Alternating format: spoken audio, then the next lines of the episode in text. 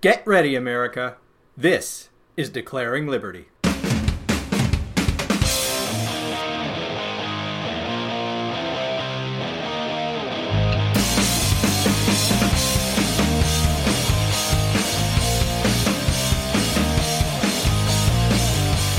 Welcome, my friends. I am Mark Pantano, and this is another episode of Declaring Liberty.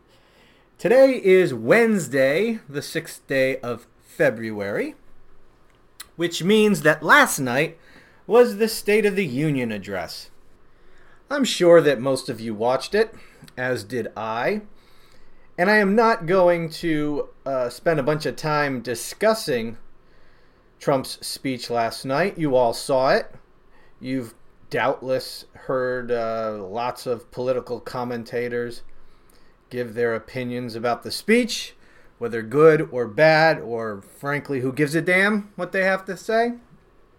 And really, who gives a damn what I have to say about the State of the Union? It is what it is. It was what it was. You saw it. You make up your own mind what you thought of about it. Uh, as you probably know, I don't care for the State of the Union address.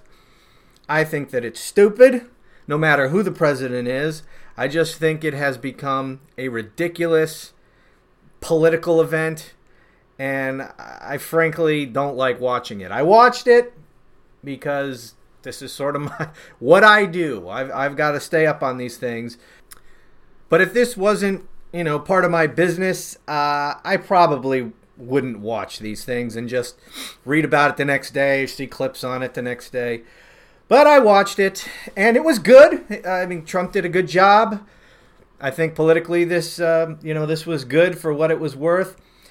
I don't read too much into these things. You know, uh, people put way too much importance on these State of the Union addresses, and the, the fact of the matter is, by the end of the week, no one will be able to tell you anything about it.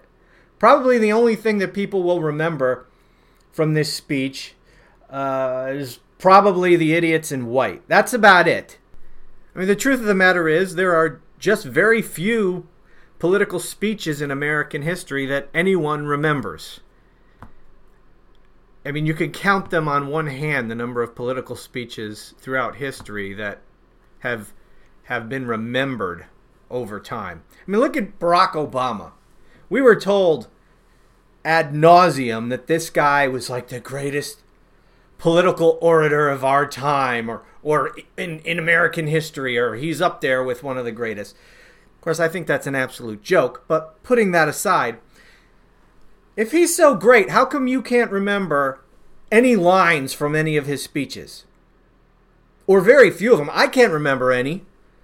He didn't say anything memorable. And most presidents don't say anything memorable in these speeches. The last one who really had any memorable lines was Ronald Reagan. And before him, uh, who knows? The point is that uh, these things are they're pretty um, ephemeral. You know, they're they're they're here one minute, they're gone the next. Nobody really remembers or cares. What is important is the impression that you are left with after watching these speeches. And from that point of view, I think that this was definitely a uh, political win for the president. He came across presidential. He came across as someone who seeks to compromise, work with the other side, someone who is trying to advance the business of the country, do the right thing, all that stuff. Certainly, what was not on display was this caricature image that the mainstream press and the Democrat Party, of course, one and the same, the caricature image that they try to portray to the American people of this president. Of course, that caricature does not really exist. And so when regular Americans who, who don't pay a whole lot of attention to politics tune into the State of the Union and they see President Trump acting presidential and, for lack of a better word, bipartisan, but reasonable, open minded, uh, a president of goodwill. I mean, that's what came across. And that is in stark contrast to this caricature image that Americans are force fed by the media. So when they go and they, they tune, tune into the State of the Union and they see this for themselves, It doesn't jibe with what they're being told all the time that this president is. So I think that it's very important in terms of uh, just the impression that people get from watching the State of the Union. So in in that respect, I think home run. Now, the specifics, I'm not going to get into any of the specifics. Um, you heard it. One question I do have is why do Democrats insist on taking part in these juvenile exhibitions? You know, last night it was they all dressed up in white. They looked ridiculous. And I don't even know, frankly, why they dressed up in white. I'm sure I could Google it and find the answer. I'm sure there have been articles written about why they dressed up in white, interviews from these morons about why they dressed up in white. Frankly, I don't care. It was to make some stupid point or statement. That I don't care what they were trying to say. Whatever it was, it was stupid. Maybe it was a good point. Who knows? But the way in which they did it is just stupid. What's I mean, the dressing up. Yeah, it's just so juvenile. It's juvenile. And that's what I just detest about this kind of event. This is the kind of thing that goes on. Usually it's really only engaged in by the left. They love these stupid exhibitions and these, you know, these childish things that they do. I mean, it's, it, it's, um, it's utterly unserious and it's utterly unbecoming the United States of America to have our elected representatives in Congress behave this way and make juvenile points by all dressing up the same way and oh i'm not going to stand and clap for this. I'm going to sit there and roll my eyes. I do love that this alexandria ocasio-cortez she certainly seems to be the de, the de facto leader of the Democrats, at least this new Congress. And I, I think that's terrific. Now, I don't particularly like to see this vapid little know nothing elevated. But if the Democrat Party is going to be represented by a singular person, I think that she is a very good representative of the Democrat Party because she's an absolute fool. She knows virtually nothing about anything. She's completely childish. She seems to care far more about her Twitter following than to actually learn anything and be a decent representative of her constituents. Uh, she, she, she clearly cares not a whit about knowing anything she's talking about. But it doesn't matter. I mean, especially when your ideology is fantasism. Because nothing this woman and, and all she represents, and which is most of the Democrat Party now, none of this is based in reality. And like I say, it's completely unserious. They are completely unserious. And there's few people, to be fair, who seem to be serious in Washington, D.C. I mean, we have a $22 trillion fiscal operating debt. That's just our accumulated, on the books, money that we have borrowed to finance our ongoing operations. $22 trillion debt. We have nearly a $1 trillion yearly deficit. Our unfunded liabilities are over $200 trillion. Social Security, Medicare, Medicaid, all these entitlement programs. $200 trillion. You cannot even wrap your mind around the financial shithole we as a country are in. The interest alone on the debt we have accumulated, the fiscal operating debt, the $22 trillion fiscal operating debt. The interest alone on that every year is $364 billion. $364 billion just paid on interest, just pissed away. That money is just completely pissed away. And yet, that's 364 billion. And yet we can't come up with the 5 billion to build a wall which would save far more money than the 5 billion it would take to build it.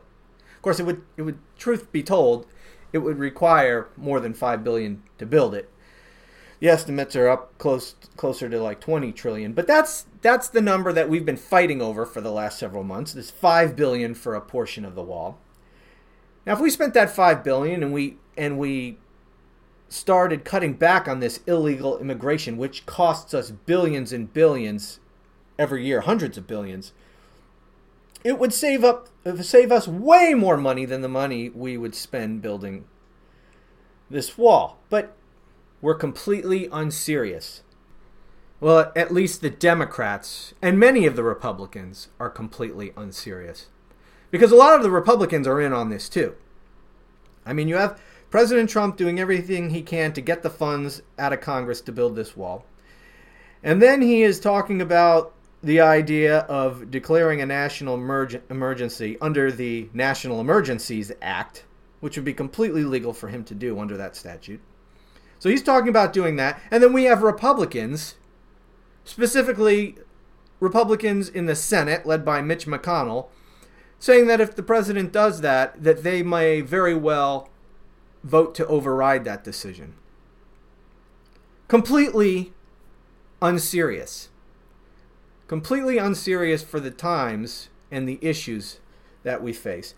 And to watch the State of the Union with the backdrop of, of knowing all the serious problems we have, and then see these childish buffoons led by Alexandria Ocasio Cortez, the petulant high school child, and to see them with their stupid decked out in white and the whatever they were doing, I mean, who cares? But it's just so it's so unbecoming. It's so unfitting. It's so unserious. It, to, to just watch it just annoys me to no end. And uh, look, I, I like I like the uh, the people that Trump chose to highlight and invite, uh, and so that was as as was good as far as it goes. I just I just don't like the whole spectacle. I just I don't like the State of the Union, so I'm done talking about it. Here I am. I don't want to talk about it because I don't like it, and I just spent like 12 minutes talking about it. So let's move on. As you know, we are coming up on two years since Robert Mueller was appointed to bring down the President of the United States by finding anything that the Democrats can use to impeach him or that the special prosecutor could use to charge the president, whether or not DOJ regulations allow for the indictment of a president. That aside, that's what this was all about. Taking the president down however they could. We all know that. It's crystal clear at this point that that's what the intent was. And that was part one. The other part, the other reason Mueller was appointed was not just to bring down Trump, but to cover up for all those uh, in the Obama administration and in the Hillary camp who clearly violated countless laws.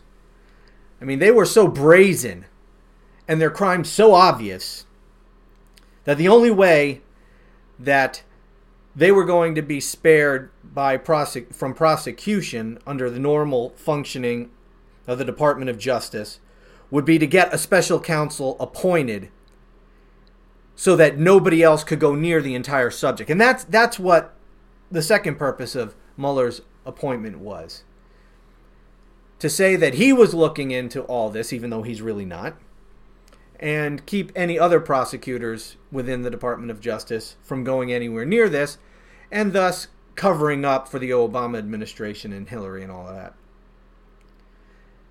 Now, the, the, the witch hunt continues, as you know. It's uh, it's still ongoing, and it's got tentacles stretching out all over the place. It's not just what Robert Mueller is doing inside his particular investigation and and the political hatchet men he has pretending to be objective prosecutors. But we have this witch hunt taking place in other areas too. Specifically, in the U.S. Attorney's Office for the Southern District of New York. I got to tell you, I've never seen anything like this where a president's own appointees are actively working to destroy him. But that is obviously what is going on within the U.S. Attorney's Office for the Southern District of New York. Keep in mind that all U.S. attorneys are presidential appointees. So whoever the uh, the jackass who is the U.S. attorney for the SDNY, and I I don't recall this person's name off the top of my head. This person was appointed by the president, and this person has clearly been working, colluding, if you will, with Robert Mueller in order to take down this president.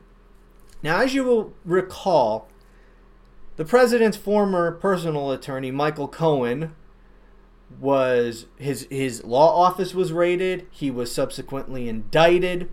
He'll be going to prison soon. But the whole purpose, you'll remember the outrage at the time when we discovered that the FBI conducted a raid on president's the president's personal attorney's law office and they seized all kinds of documents relating to the president. And then a judge reviewed the documents and decided which documents were protected by the attorney client privilege and which documents could be turned over to the special counsel's office. You'll remember that.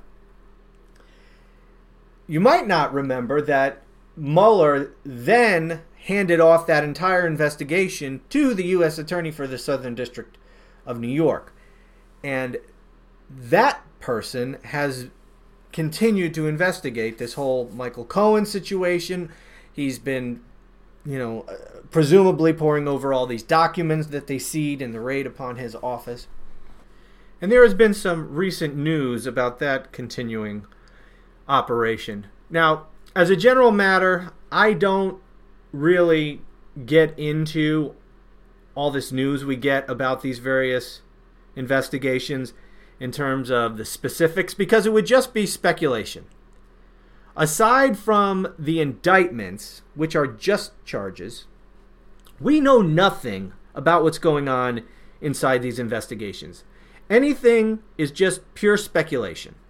It's all just speculation. We have no idea. And I really don't want to engage in a lot of speculation especially since most of the time we find out this this speculation in the media turns out to be wrong.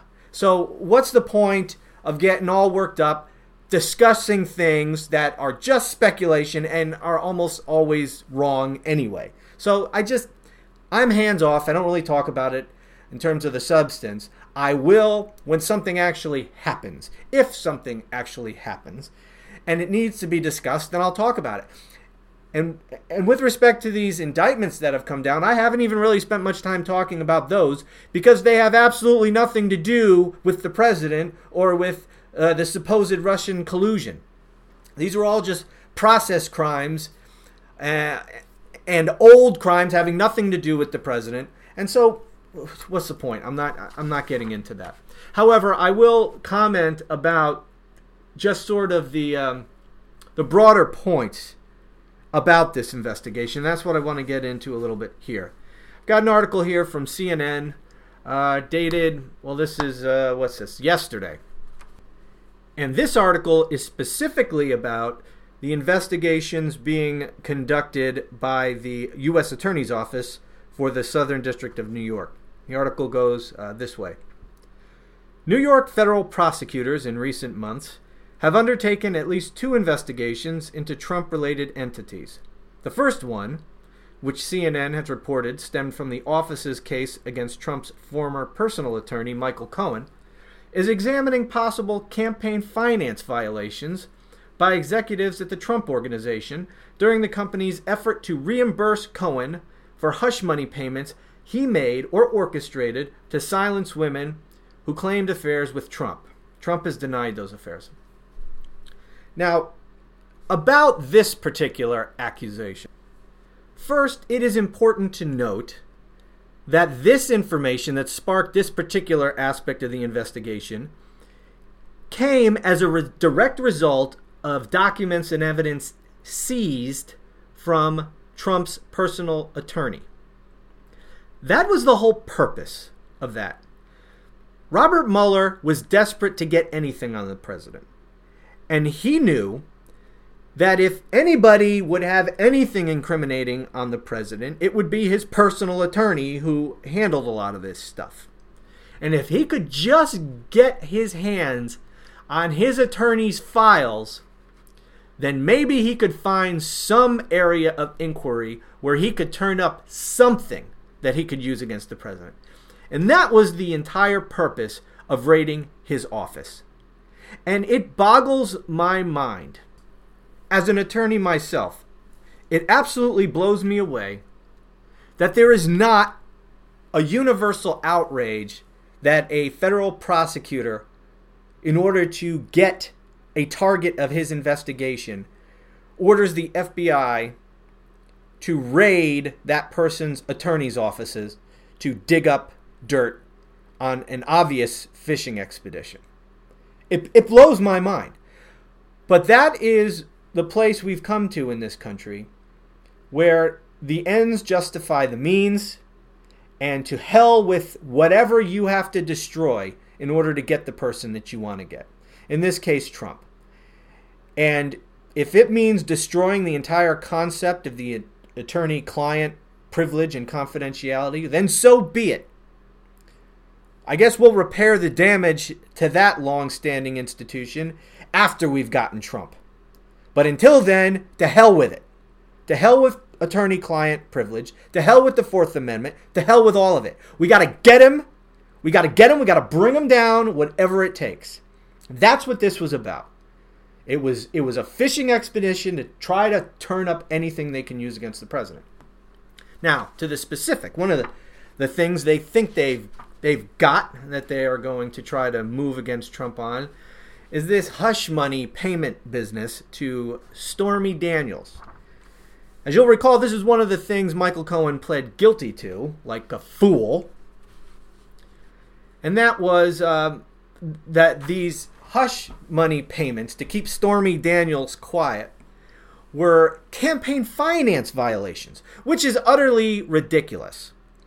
And just because Michael Cohen pled guilty to campaign finance violations for his connection with making hush money payments to Stormy Daniels does not mean that the president is guilty of it, even if he directed him to. And and for and that's for two reasons, and I'll explain them. First, just because someone pleads guilty to a charge doesn't mean he is in fact guilty of that charge. Let me tell you a dirty little secret that everyone who practices criminal law knows. Defendants plead guilty to things they didn't do all the time as part of a plea bargain agreement. So they'll have more serious charges on, on the guy, right, on the defendant.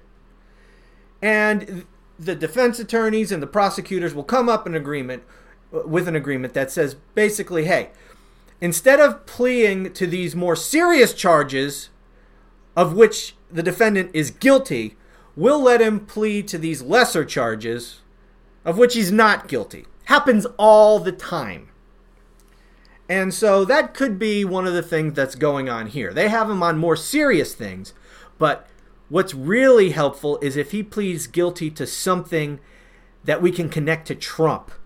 So I'm sure they found a lot on Michael Cohen. The guy is obviously a dirtbag obviously a slimeball. They probably found lots of things far more serious than campaign campaign finance violations that they could have prosecuted him for.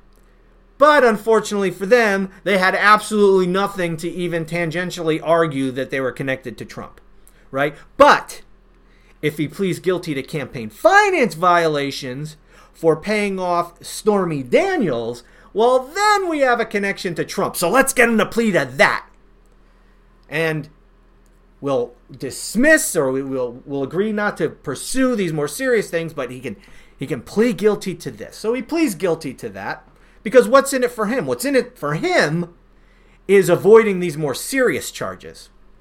So he pleads guilty to these things that he wasn't even really technically guilty of. Why? Because this is not a campaign finance violation. Now, let me explain. What they're saying is the campaign's the campaign violation, according to prosecutors, is that the payments were in-kind contributions which should have been reported. These, these federal campaigns must account for their expenditures. And so if you spend money for something, you have to account for that. You have to disclose that, what you spent it on. And if somebody makes a contribution or, or, or an expenditure on your campaign's behalf, that's called an in kind contribution, and that must also be reported. So, what they're saying here is that because Michael Cohen arranged for these hush money payments, those were in kind contributions, which should have been reported by the campaign as campaign contributions, but they weren't reported. So, aha! That's a campaign violation. And so that's their theory. Well, here's the problem with that something can only be considered as an in kind campaign contribution if the campaign could have used campaign money to make that expenditure. Okay? So, in order for hush money payment to be considered an in-kind campaign contribution, then it then it must be okay for a campaign to use campaign contributions for hush money payments. But it is not proper to use campaign contributions for hush money payments. So say instead of Michael Cohen arranging this payment to be made outside of the campaign, instead of that, what if they just took campaign money and paid Stormy Daniels to keep her mouth shut. Well, that would have been a campaign violation. Why? Because you're not allowed to use campaign money to pay off porn stars or anyone else. That would be an improper use of campaign contributions. So, if you can't use campaign money to make a payment to Stormy Daniels, you can't use campaign money to pay off a porn star. Then, if you used money outside of the campaign to pay, pay off a porn star, that money cannot be considered an in kind campaign contribution. Does that make sense? I hope it does. But this whole thing is there's no crime here. This is not a campaign finance violation, even though this idiot Michael Cohen pled guilty to it. It's also interesting to note, and not unimportant in terms of pointing out what an overtly political investigation this is, and not a legal investigation. It's a political witch hunt investigation. And that is that most of the time, campaign finance violations are not treated criminally, they are addressed civilly. Under the federal statutes, prosecutors can either treat it as a crime or as a, a civil issue in which a fine is assessed against the campaign. And that's almost always how these things are handled. Barack Obama, the saintly Barack Obama, the one, his campaign illegally was involved in hundreds, I can't remember if it was direct expenditures or in-kind contribute in-kind campaign contributions or what exactly it was but his campaign was engaged in hundreds of thousands of dollars worth of campaign violations. And surprise, surprise, the Justice Department didn't pursue criminal action against Obama and his campaign associates. No, of course not. It was handled civilly. He got a little civil slap on the wrist, and that's how it was taken care of. But in this case, oh no, we gotta string them up. We gotta send these sons of bitches to prison. Why? Because we hate Donald Trump. That's why. But so that's it's it's important not to lose sight of that fact. Now, continuing on with this story because that isn't the only thing that apparently the U.S. Attorney's Office for the Southern District of New York is investigating. The second investigation concerns the Trump inaugural committee and possible finance abuses related to the more than $100 million in donations raised for his inauguration. On Monday, prosecutors issued a sweeping subpoena to the committee requesting documents related to virtually every donor or donation, attendee at a committee event, piece of paperwork related to the legal requirements attached to the donations, and even the possibility of donations made by foreign nationals. Well, if this doesn't sound like a fishing expedition, then I don't know what the hell does. You know, under our laws, under the Fourth Amendment, you're, you're not allowed just to conduct fishing expeditions and order companies, people, organizations just to turn over all their documents so you can investigate them to see if they did anything wrong. That's not how it's supposed to work, my friends. They're supposed to get a warrant based on probable cause that a crime has actually been committed and that there is likely evidence to be found at the place to be searched. Right? That's how it's supposed to work. But what prosecutors often do is to hell with the warrant, we're just going to get a grand jury subpoena. And a grand, grand jury subpoena, you could just order them to turn over all their records. There's no probable cause issue. Just get them to turn over everything. And that's what's going on here. This wasn't a warrant, this was a grand jury subpoena. It wasn't a subpoena in connection with a trial. This was a grand jury subpoena and just just hand over everything. Why? Because we just want to look at everything you got so we can find something to get the president. That's what's going on here. This is an absolute fishing expedition. They want to bring down the president, so they're just going to investigate everything. Everything about this guy. They don't put anybody else under a microscope like this. Now they're they're going to look at every single donation, piece of paperwork that went through the inaugural committee? If you did, they're probably going to find something. A hundred million dollars worth of donations? Yeah, you're going to find something. You're going to find somebody who shouldn't have been contributing, contributing. Some foreign national that wasn't allowed under our campaign finance laws to contribute to Trump's inaugural committee, who forged a document or lied on the uh, the submission to the campaign with his donation, and uh, they're going to uncover this person and indict them and then claim that oh another person close to Trump uh, committed a crime and oh this is one step closer to bringing down the president. What did the president know and when did he know? This is just a pure fishing expedition to take down the president. We all know it, and we're all getting quite sick of it. And if you did this to pretty much any campaign, you would find illegalities, discrepancies, fraud. You'd find all kinds of things. You cannot have money in this in these numbers by all these different people. You don't know who they are, where they're from, you know, giving money to the campaign. You're going to find something on virtually any campaign you were to look at in this way. But we don't look at everybody in this way. We look at Trump in this way. And let me tell you something else. These officials with the campaign, these officials involved in Trump's organization who might be questioned by the FBI, by these prosecutors and their investigators, you better just keep your mouth shut. I mean, I can't imagine at this point anybody being stupid enough to talk to any of the, these investigators.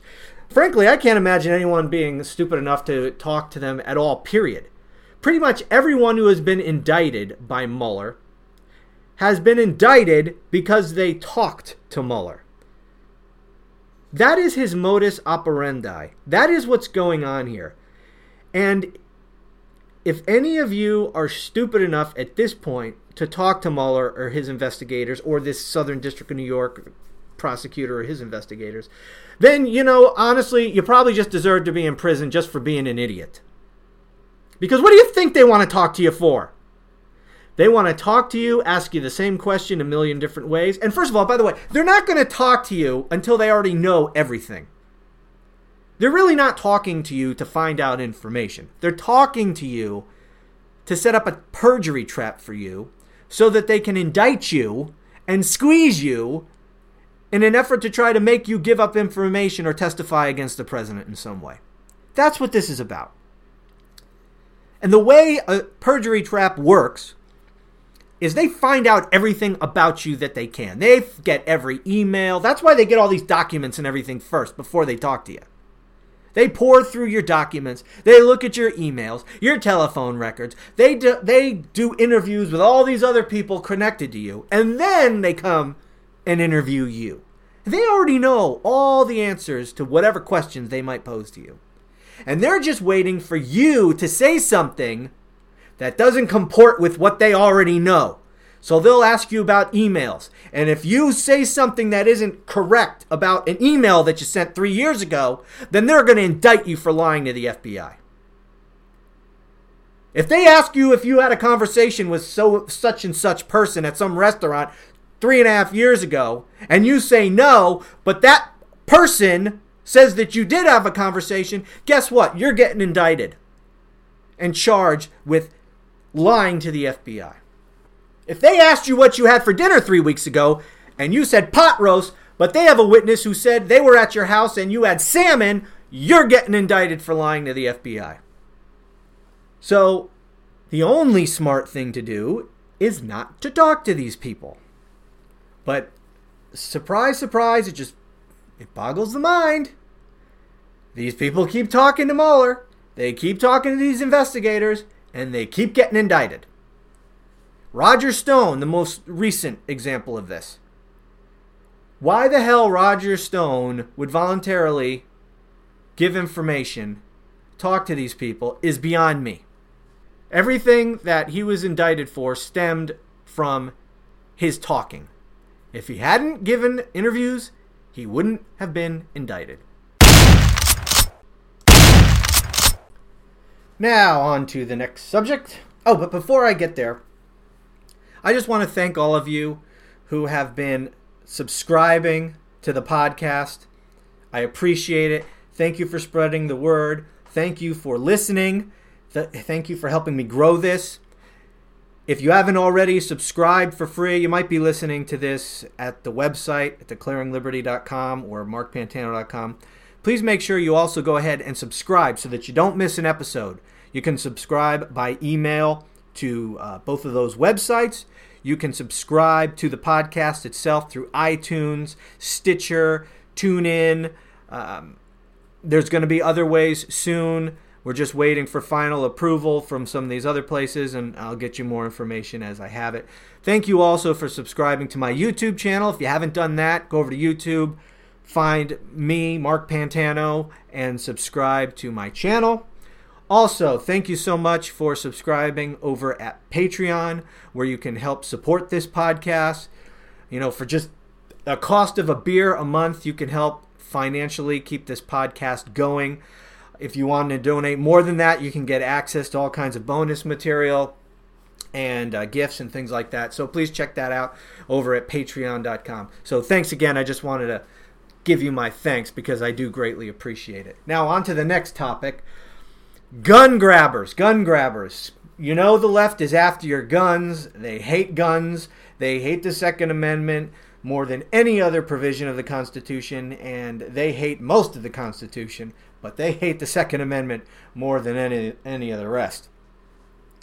And uh, this caught my eye yesterday. I've come across this jackass several times um, over the years. I've discussed him, and this is a guy named Art Acevedo, who is the chief of police for Houston, Texas.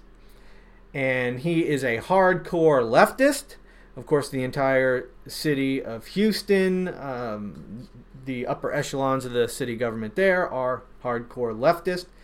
And which is one of the reasons why we are on the verge of losing the state of Texas and with it the entire country. And if you think I'm being hyperbolic on that issue, please head over to my YouTube page and uh, watch a video that I just posted yesterday about this. It's uh, it's called "Why Trump is Our Our Last Chance" or something along those lines.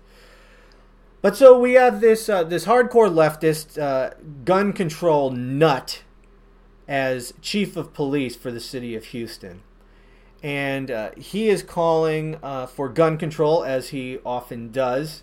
Any any excuse he can find to call for gun control, he will use. And so, anytime an officer is killed or or injured as a result of uh, gunfire, then he takes that opportunity to call for gun control. And now the this jerk is out, you know, demanding that we pass uh, gun control in the form of what does he want? Oh yeah, he wants a he wants an assault weapons ban. You know, of course, air quotes around assault weapons because what the hell is an assault weapon?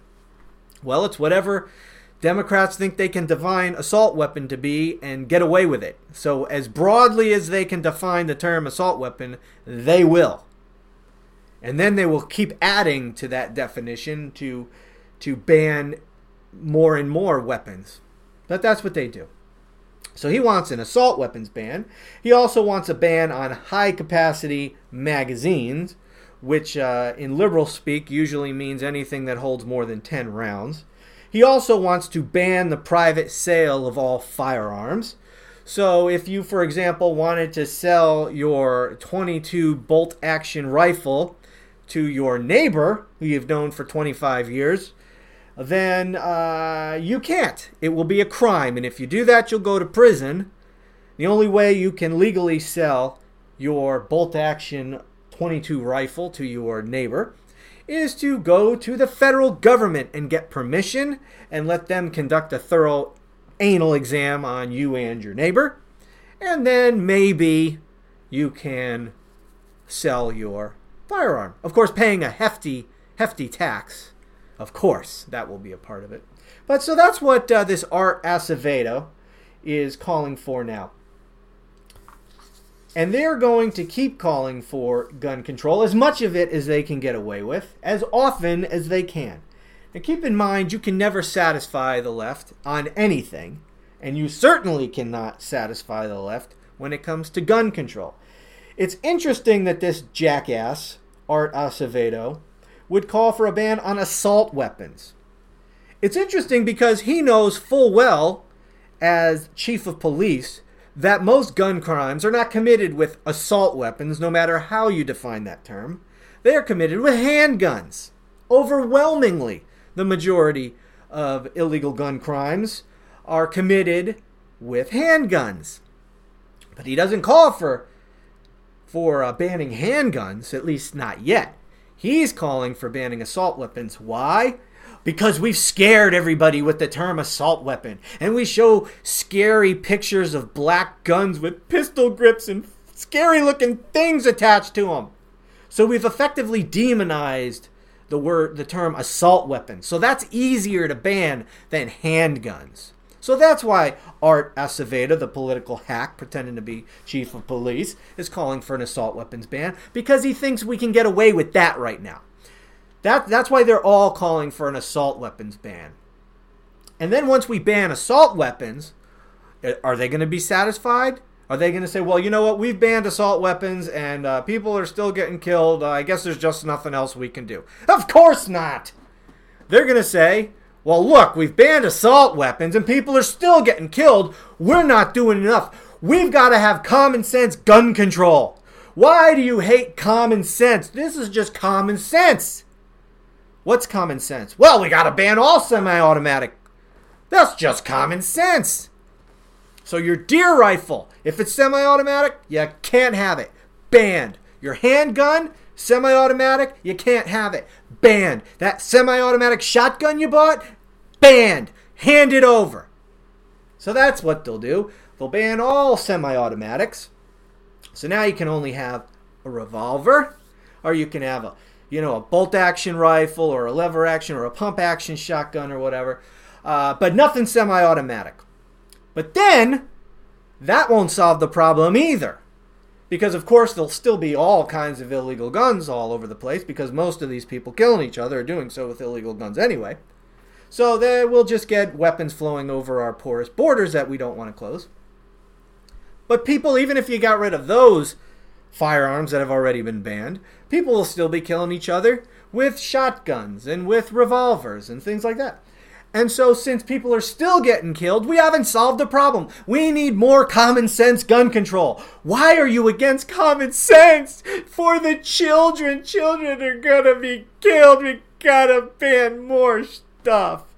So then we'll ban the. So we'll just keep banning and banning and banning things until we've banned everything. Oh, but Mark, they can't do that. That's unconstitutional. We got a Second Amendment. Oh, my little friend. Uh, yeah, they can't do it right now, but they're going to do as much as they can right now. And uh, if and when they get control of the Supreme Court again, then they will be able to ban whatever they want. Because at that point, a left wing Supreme Court, given how far left the Democrat Party has gone and will continue to go, a Supreme Court sometime in the future, if controlled by leftists, will issue an opinion that says definitively that the Second Amendment does not apply to individual Americans. It only applies to Americans who are actively serving in a state regulated militia. I'm sorry, but that's just what it says. Actually, that's not what it says, but that's what they'll say it says. And so, unless you are actively serving in a state sponsored and regulated militia, then you have no individual right to keep and bear arms. So, fuck over those guns. Once the Supreme Court issues uh, an opinion like that, saying there is no individual right to keep and bear arms under the Second Amendment, at that point, state legislatures, local municipalities, the federal government whoever, can pass any law that they want banning whatever firearm that they want. They can just have a blanket ban on all firearms. They could just outright ban the private ownership of firearms of any kind. And with a Supreme Court opinion like that, it would be legal. And so that's how they're going to do it. That's how they will do it if they're given the opportunity. But until then, this is what they'll do. They'll do this incremental tyranny. They will ban whatever they can, whenever they can, and they will keep coming back for more. And that's what Art Acevedo, and this really, what really irritates me is that this is coming from a police chief. I mean, he didn't say anything here that we don't hear all the time from pretty much every Democrat, right? This is just, this is what they all say. What bothers me so much about it is that this is coming from a chief of police. In all seriousness, this is some seriously scary shit. To have a chief of police, let's put aside the fact that he swears to uphold the Constitution. He swears an oath to preserve, protect, and defend the Constitution of the United States, which includes the Second Amendment. And he doesn't care. He wants to abolish your rights under the Second Amendment. That's bad enough. But we're used to politicians doing that. What bothers me so much is he's he's a chief law enforcement officer. He is a chief of police. And he does not want you to be able to protect yourself. He only wants the police to have guns. So if this authoritarian dirtbag, Art Acevedo, has his way, then if an armed intruder breaks into your house where your children are sleeping, he wants you to have absolutely no way to defend yourself. The only thing you can do is call the police. And are they going to be able to get there in time to save your ass? Probably not. Probably not. If you have an armed gunman in your home, how long you think you got? You're going to tell the armed gunman to just just stop your ransacking. Just could you hold off on the maybe raping my wife until the police get here and then maybe you guys can shoot it out and then if you're still standing then you can, you know, murder me, rape my wife, kill my children, you know. Are they going to wait for the cops to have a shootout? No, of course not. They're to shoot you in the face. They're to rape your wife. Then they're to stab her in the neck. They're to kill your kids. They're steal all your stuff. The police, if you even were able to call them, aren't to be there until those guys are long gone. And Art Acevedo doesn't want you to be able to do a damn thing about it. And keep in mind, too, that the Supreme Court has already ruled that you have no constitutional right to police protection. So if the police don't show up and your family gets slaughtered, you don't have a cause of action against the police. You can't sue the police for not protecting you because you don't have a constitutional right to police protection. So, on the one hand, you have no right to police protection. On the other hand, even if you did, there's no reasonable way that they can get there in time to save you. And on the other hand, who cares? He doesn't want you to have guns anyway, and uh, whatever, if our guys get there, whatever. That's what the left is. That's what the left wants. And this is the kind of sick crap you get when you put a hardcore leftist as a chief of police. It turns my stomach that this kind of dirtbag is a police chief. All right. Well, that's going to do it for me, my friends. Thank you for listening. Remember to subscribe on all those uh, different platforms I mentioned. And remember, as this should remind you, you got to keep fighting the left like your freedom depends on it. Because it does.